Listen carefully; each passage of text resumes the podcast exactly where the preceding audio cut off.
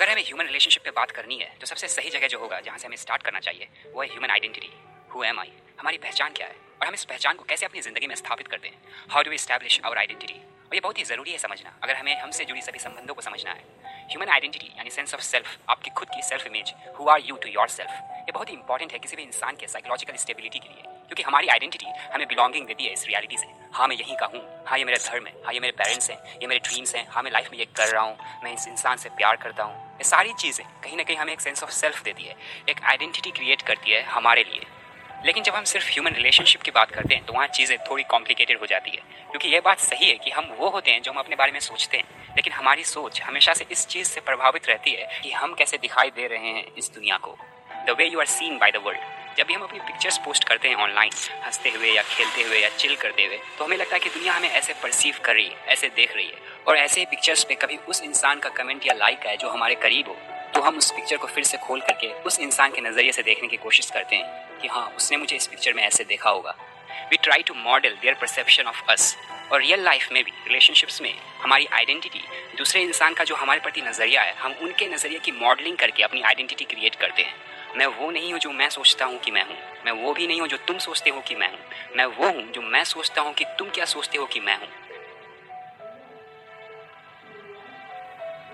ये थोड़ी कॉम्प्लिकेटेड है but this is very profound और इसके अकॉर्डिंगली हम अपनी sense of self identity adjust करते हैं डिपेंडिंग कि हम किसके साथ हैं। हम अपने भाई बहन के साथ डिफरेंट पर्सन होते हैं, अपने पेरेंट्स के सामने डिफरेंट पर्सन होते हैं, अपने फ्रेंड्स के लिए हम डिफरेंट होते हैं और लवर्स के लिए हम डिफरेंट होते हैं। लेकिन रोमांटिक रिलेशनशिप में हमें लगता है कि it is an ultimate form of identity कहते हैं we turn to our lovers when we are left disappointed by God क्योंकि like God romantic love is also an act of faith an act of surrender और as a lover हम अपनी पूरी की पूरी sense of self अपने beloved की आँखों में देखते हैं। उनके परसेप्शन से हम अपनी पूरी की पूरी आइडेंटिटी क्रिएट कर देते हैं। बाकी सब आइडेंटिटीज फीका पड़ जाता है हमारे लिए।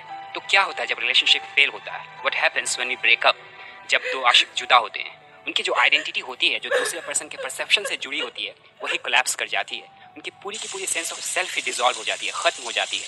इसलिए लोग in most cases senseless behave करते हैं ऐसे सिचुएशन में। परसों मैथ का एग्ज़ाम है और आज इसे कुछ परवाह ही नहीं है, क्योंकि psychologically not having a sense of self is far more risky than failing in math exam rock star movie में जॉर्डन यंग एज से खुद की आइडेंटिटी एक रॉक स्टार में देखता है, उसे और कोई चीज़ की परवाह नहीं होती है। पर जब वो हीर से मिलता है, उसके साथ वक्त गुजारता है तो धीरे धीरे वही आइडेंटिटी हीर से जुड़ जाती है।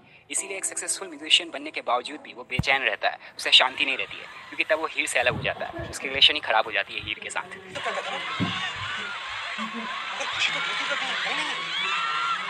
इम्तियाज़ अली के और भी जितने रोमांटिक मूवीज़ हैं, वहाँ भी इसी आइडेंटिटी को इम्फेसाइज किया जाता है कि कैसे दूसरे के प्रेजेंस में हमारी आइडेंटिटी इन्फ्लुएंस्ड हो जाती है, कि कैसे रिश्ते टूटने के बाद हमारी आइडेंटिटी डिजॉल्व हो जाती है।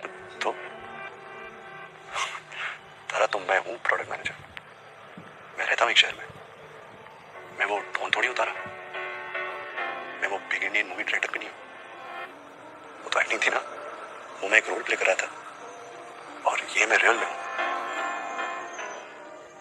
तो सोल्यूशन क्या है इसका? हम खुद को मैनेज कैसे करें ऐसे सिचुएशन में? How do we pass through such moments in our life without losing sense without losing our identity और इसका आंसर बहुत ही सिंपल है।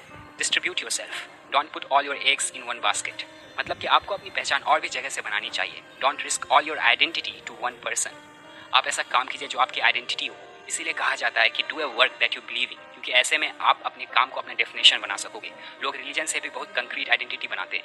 पॉइंट ये है कि अगर आप अपनी पहचान, अपनी अस्तित्व सिर्फ़ किसी एक चीज़ पर निर्भर रखोगे तो चाहे वो रोमांटिक रिलेशनशिप हो या रिलीजन हो या काम हो, आपको आगे आइडेंटिटी क्राइसिस होने का खतरा होता है स्पेशली तब जब वो एक चीज़ ह्यूमन बींग हो।